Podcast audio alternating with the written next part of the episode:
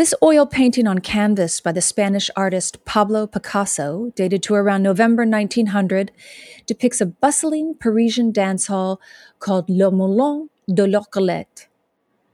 Measuring about three feet tall by four feet wide, it is painted as if we, the viewers, are inside the dance hall and part of its nighttime festivities.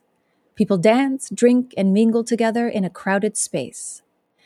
Fashionably dressed patrons wear full suits, black silk top hats, and long coats.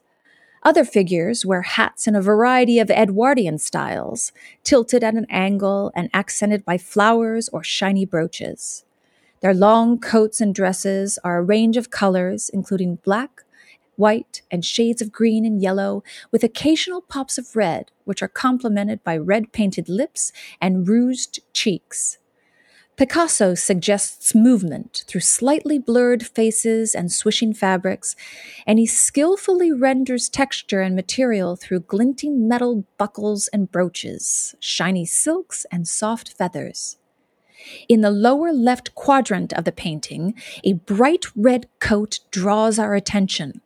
It is worn by one of the three female presenting figures gathered around a white square table. On the back edge of the table, one figure wearing a green hat with a yellow buckle leans towards their companion, the patron in the bulky red coat, and places a hand on the patron's chin to pull them in close, perhaps in a whisper or a kiss. In the far lower left corner of the painting, a third figure wearing white gloves, a dark blue jacket, and an ornamented light blue hat leans their elbow on the table and grins, facing the viewer and looking outward and slightly to our right as if inviting us into the scene. This figure stands out in clear focus, while many of the figures in the background are blurred in movement or obscured in darkness.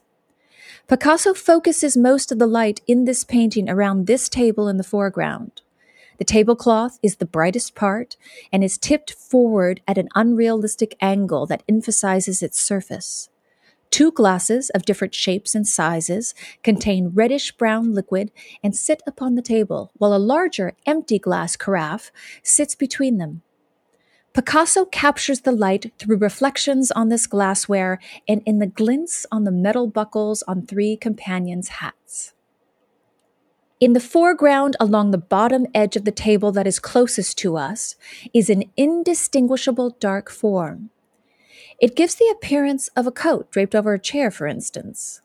Technical imaging and conservation analysis have revealed that at one stage in the painting process, Picasso had included a small brown dog here, which is now no longer visible.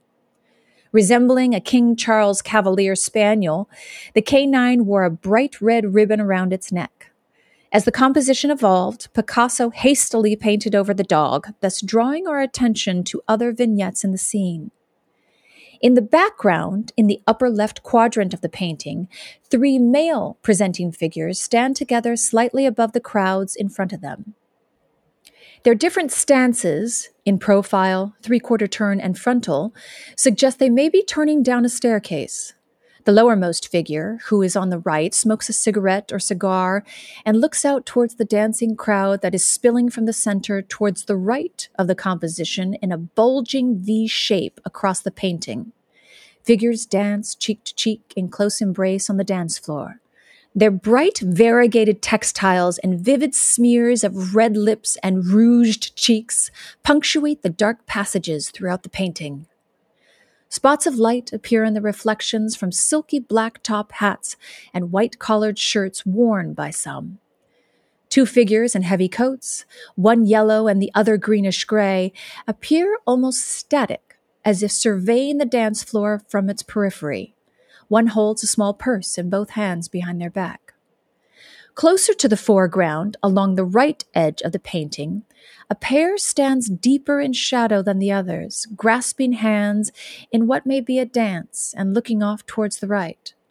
The masculine presenting figure is of shorter stature and is noticeably without gloves and wearing a distinct dark hat. Between the white table and this pair on the far right, an open space draws us in toward the dancing throng.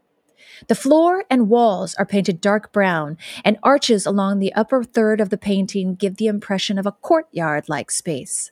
Hanging lights appear to float above the crowd, suspended between columns of the arches. They loop and gather under clusters of lights that appear to be wall sconces. These points of light are thickly painted, almost sculptural, illuminating the far end of the hall furthest from the viewer in a soft orange glow and highlighting that wall in a greenish tint. These colors also complement the warm auburn reddish hue of some of the figures' hair and hints of green in their dresses and hats. Picasso's signature, P.R. Picasso, is painted in black at the bottom right corner and almost blends in with the dark background.